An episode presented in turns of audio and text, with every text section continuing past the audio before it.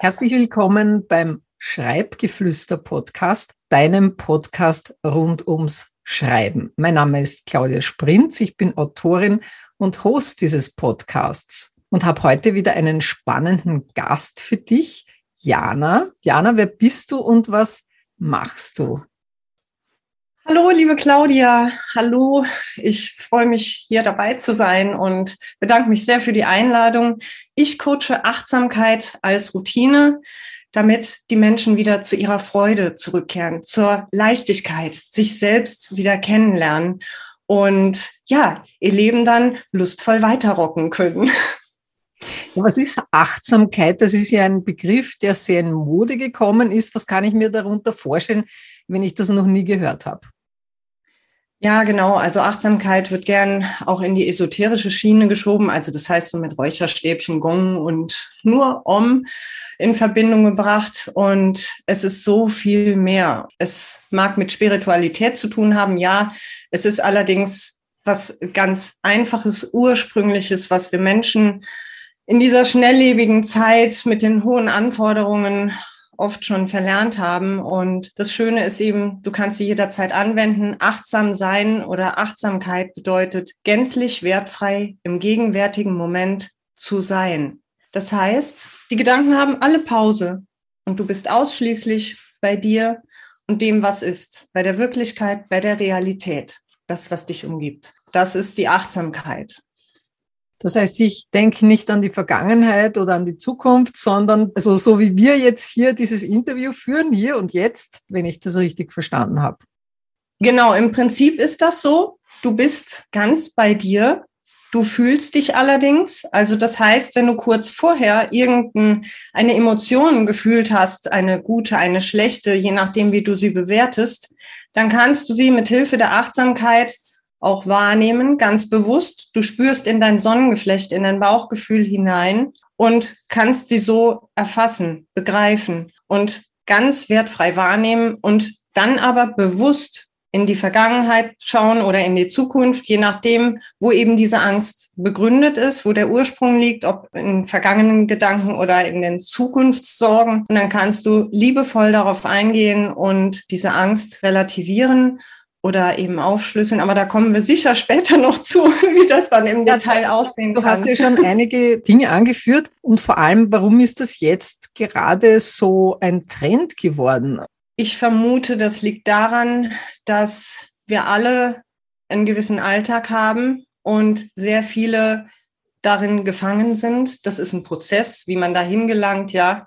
Du heiratest, kriegst Kinder. Oder du, du gehst halt voll im Job auf oder sogar alles zusammen, dann bleibt immer ein Stückchen mehr von dir auf der Strecke, weil du, du funktionierst, du machst alles super, ja, du leistest und leistest, aber was leistest du für dich? Das ist, glaube ich, ganz vielen jetzt in der Pandemiesituation bewusst geworden, weil wir ja wirklich alle ruckartig anhalten mussten in diesem schnelllebigen Leben, dass man nochmal zur Besinnung kam. Und sich dessen bewusst wurde, oh, was ist denn hier passiert?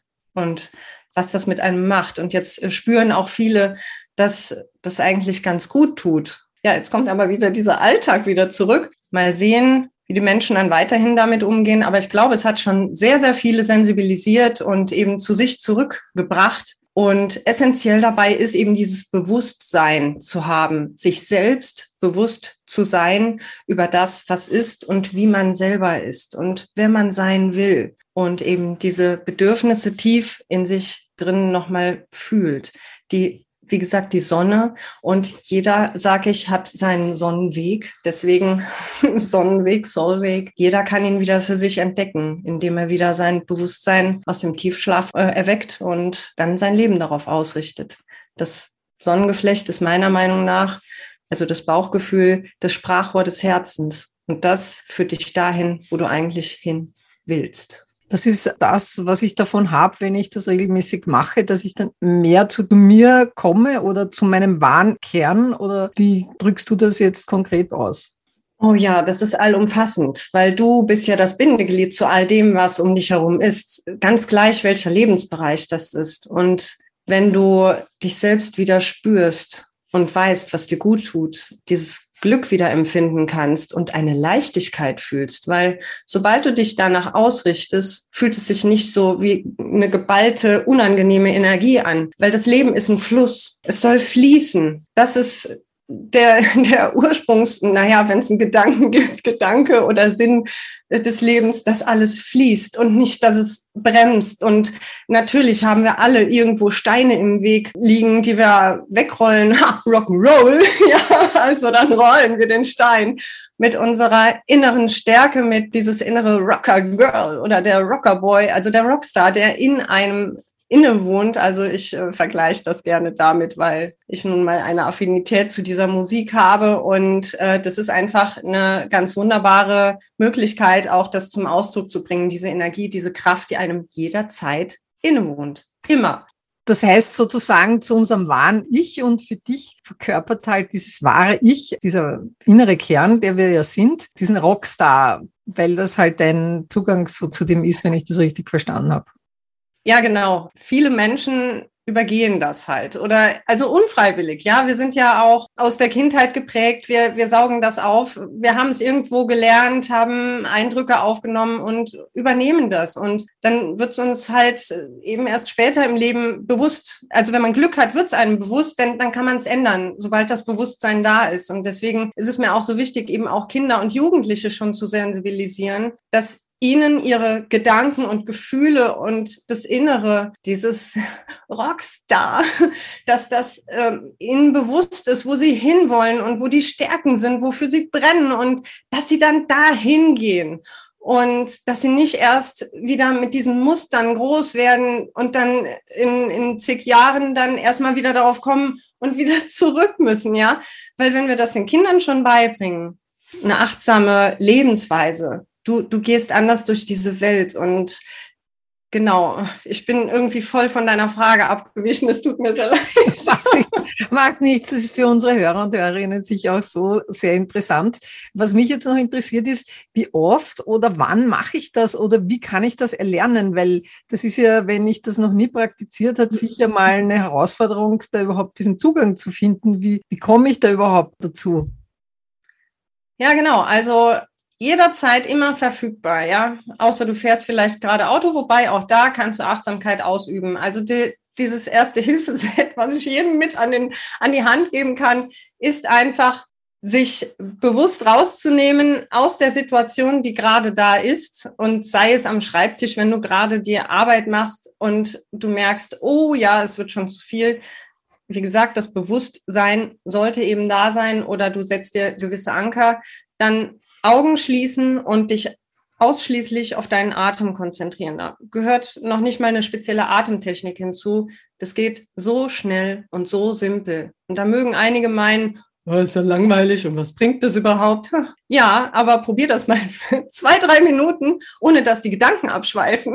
Also das ist ja eben auch die Kunst. Am Anfang äh, kann das wirklich schwer fallen. Aber dann einfach wieder zurückkehren zu sich selbst und das ist die schönste und die wertvollste Zeit, die du dir schenken kannst. Die Zeit mit dir im Hier und Jetzt. Denn wenn du dann noch eine Pulsuhr hast, kannst du es unmittelbar messen sobald du die Augen schließt, also damit du eben nicht abgelenkt bist, deswegen Augen schließen, du bist wirklich ganz bei dir im Moment, im Gegenwärtigen und fühlst deinen Atem. Einfach nur, wie die Luft durch die Nase, die Luftröhre in den Brust oder vielleicht sogar in den Bauchraum runterfließt. Du kannst das Ganze intensivieren, indem du tiefe Atemzüge nimmst und diesen Atem verfolgen.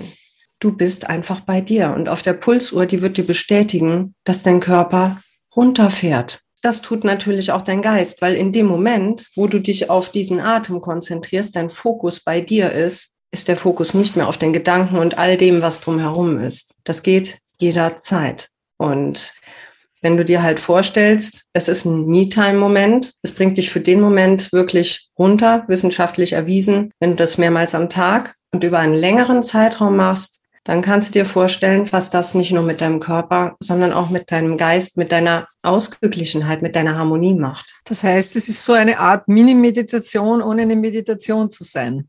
Ja, es ist so eine Grauzone, ne? Also viele Menschen mögen ja auch gar keine Meditation oder haben da noch gar keinen Zugang zu. Und ich sag mal, es ist schon so eine Grauzone. Es ist schon so eine halbe Meditation, ja. Es ist eben was für Menschen, die nicht so gerne meditieren. Aber es gibt durchaus auch Menschen, auch im Coaching habe ich das gesehen, die dann eben über die Achtsamkeit doch zur Meditation gefunden haben. Aber ist kein Muss, um Himmels Willen. Aber es bringt einen halt runter. Genau. Ab wann merkt man denn die Auswirkungen von Achtsamkeitspraxis, von regelmäßiger? Du, du spürst ja schon direkt unmittelbar, in dem Moment merkst du ja schon was. Aber das ist nett für den Moment und für den Tag vielleicht, aber so langfristig gesehen, wenn du das immer nur sporadisch machst, dann ist das, wie gesagt, immer von Vorteil, immer gut, besser als gar nichts. Aber wenn du da wirklich stringent dran bleibst, über mehrere Wochen, es geht ja auch darum, dieses Bewusstsein zu generieren, dass du dir dessen bewusst bist, bevor du in die Situation kommst, dass du die Achtsamkeit brauchst, dass du eine Auszeit brauchst, dass du Urlaub brauchst, ja. Bevor das alles kommt, du hast eigentlich schon alles da, dass du dich immer wieder zurückbringst. Genau. Und dieses Bewusstsein, ich äh, rede immer gerne weiter vom Hölzchen aufs Stöckchen, eben dir bewusst bist, ah, okay, ach cool. Jetzt, jetzt könnte ich mir noch mal so eine kleine Me-Time schenken. Das geht im Coaching jetzt, also nach drei, vier Wochen ist es so, dass es dir mal auffällt, oh ja, Jetzt kann ich mal eigenständig noch einen Achtsamkeitsmoment hinzunehmen. Und dann geht es auch so weiter. Dann, dann nimmt das so seinen, seinen Weg auf. Und das ist sehr schön zu beobachten. Und dann eben, ja, über mehrere Wochen ist es dann gefestigt und dir fallen so viele Sachen auf. Und du bist so offen auf einmal mit deinen Augen in dieser Welt unterwegs, dass sich da Türen öffnen und Möglichkeiten ergeben oder auch das Miteinander mit anderen Menschen, dass sich das auch vollkommen verändert, dass du, du bist einfach sowas von äh, geöffnet und, und im Fluss. Für Menschen, die mit Achtsamkeit noch nichts am Hut haben oder damit noch keine Erfahrungen hat, wie, in, inwiefern wirkt sich das jetzt sozusagen im Alltag aus oder wie kann man das in den Alltag integrieren? Ja, das ist gut, dass du das fragst, weil das ist ein ganz wichtiger Punkt. Denn gerade wenn du auch Kinder hast oder eben einen stressigen Job oder so, du merkst einfach nach einigen Wochen, du ähm, reagierst nicht mehr so emotional. Du bleibst bei dir. Du lässt dich nicht so aufreiben von den anderen oder was um dich herum wirbelt. Du lernst das wahrzunehmen, oh, da geht jetzt was ab und ich bleib bei mir. Du hast quasi so einen unsichtbaren Schutzschild um dich herum generiert. Und das kannst du auch jederzeit machen. Und ganz klar, wir haben alle, wir sind Menschen, wir haben verschiedene Tagesverfassungen. Das gelingt mal besser, mal schlechter. Und es ist alles ein Prozess. Das geht nicht von jetzt auf gleich. Aber was du echt langfristig damit gewinnst und wenn du es über Jahre dann eigenständig weiter weitermachst, das ist unfassbar, weil du einfach viel mehr Leichtigkeit und Freude empfindest am Leben und das Wertschätzen lernst. Ja, das ist ein sehr, sehr spannender Punkt, der sich ja auch sehr gut mit dem Schreiben verbinden lässt, weil ich hatte etwas auch zum Thema Wahrnehmung und Schreiben. Das ist dieses Beobachten, auch die eigenen Sinneswahrnehmungen, um das aufzuschreiben, um einfach auch die Beobachtungsfähigkeit zu schulen, die Autoren und Autorinnen brauchen. Und in dem Kontext natürlich ist es sehr spannend, weil Achtsamkeit und Schreiben lässt sich auch recht gut verbinden. Und wie sind das so deine Erfahrungen? Sehr, sehr gut sehr gut, wirklich. Schreiben ist ein hervorragendes Instrument, um eben auch die Achtsamkeit noch bewusster zu machen. Denn es sind dann nicht nur die Gedanken, die du im Kopf hast, auch wenn es gute sind, ja, oder Ideen. Nein, du machst sie sichtbar, du machst sie greifbar und so, dass du eben damit was anfangen kannst und dass sie plastisch werden.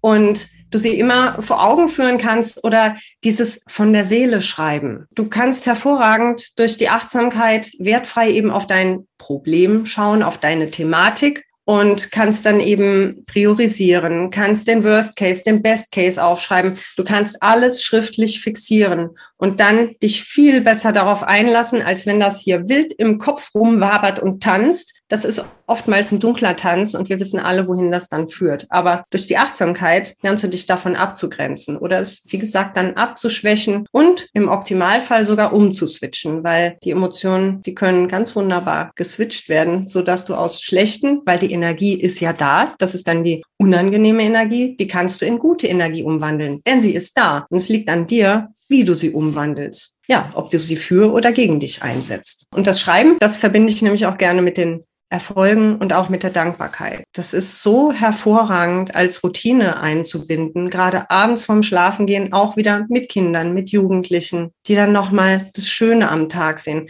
Wenn du die Kinder fragst oder so, was waren heute, was waren gut, ja, war nichts, ist alles scheiße. also das, das Schlechte, das, das bleibt immer haften. Und dieses Gute, das ist so essentiell dass du das schriftlich festhältst, damit du einfach auch nochmal drüber schauen kannst, auch in schlechten Zeiten, dass du dir damit wieder schöne Gedanken und gute Gefühle vermitteln kannst. Und das bewirkt wiederum eine Ausschüttung guter chemischer Substanzen für dich und Hormone und ja, deswegen, also so im Ganzen wirst du wirklich mental viel stabiler und fühlst dich einfach frei. Ja, super. Und wenn jetzt jemand sagt, das finde ich großartig, ich möchte gern mit dir arbeiten oder dich näher kennenlernen, wenn sich jemand für dich interessiert, äh, wie erreicht man dich am besten oder wo kann man dich äh, am besten finden? Ja, also täglich auf Instagram. Da gibt's morgens immer einen, einen pushenden Rocksong äh, mit einer entsprechenden Motivation und nachmittags ein achtsamer Gruß aus der Natur täglich. Und, und ähm, Instant-Nickname, ähm, wie nennst du dich dort? Also Jana-Sonnenweg. Also das ist mein Name dort, genauso auch auf Facebook. Ich habe auch einen Podcast und Achtsamkeitsrocks, komplett esoterikfrei. Webseite jana-sonnenweg.de und gerne direkt auch per E-Mail. Du findest dann äh, als Hörer und Hörerin oder Zuseherin, weil das ist ja auch als Video auf meinem YouTube-Kanal hochgeladen, im Schreibgeflüster quasi in der Playlist drinnen, dann findest du in den Beschreibungen die Kontaktdaten von der Jana und an der Stelle möchte ich mich recht herzlich bedanken, liebe Jana, dass du dir die Zeit genommen hast, Gast hier im Schreibgeflüster-Podcast zu sein, uns über Achtsamkeit näher Rede und Antwort zu stehen, vor allem auch im Zusammenhang mit dem Schreiben. Sage ich recht herzlichen Dank dafür. Also Claudia, ich danke dir gleichfalls und ich bin so gerne bei dir Gast, weil das ist für mich eine so perfekte Symbiose, was Schreiben und Achtsamkeit angeht. Es kann nicht besser sein. Es kann, um es gut auszudrücken, es ist einfach so wertvoll und es bestärkt dich in deinem weiteren Fortgehen und es festigt dich und es schafft Vertrauen. Hm, danke also auch. Ja, und vielen herzlichen Dank an dich als Hörer, Hörerin, Zuseher, Zuseherin. Und ich freue mich auch recht herzlich, wenn du das nächste Mal wieder mit dabei bist. Vielen herzlichen Dank, dass du bis zum Ende mit dabei warst und bis zum nächsten Mal. Tschüss.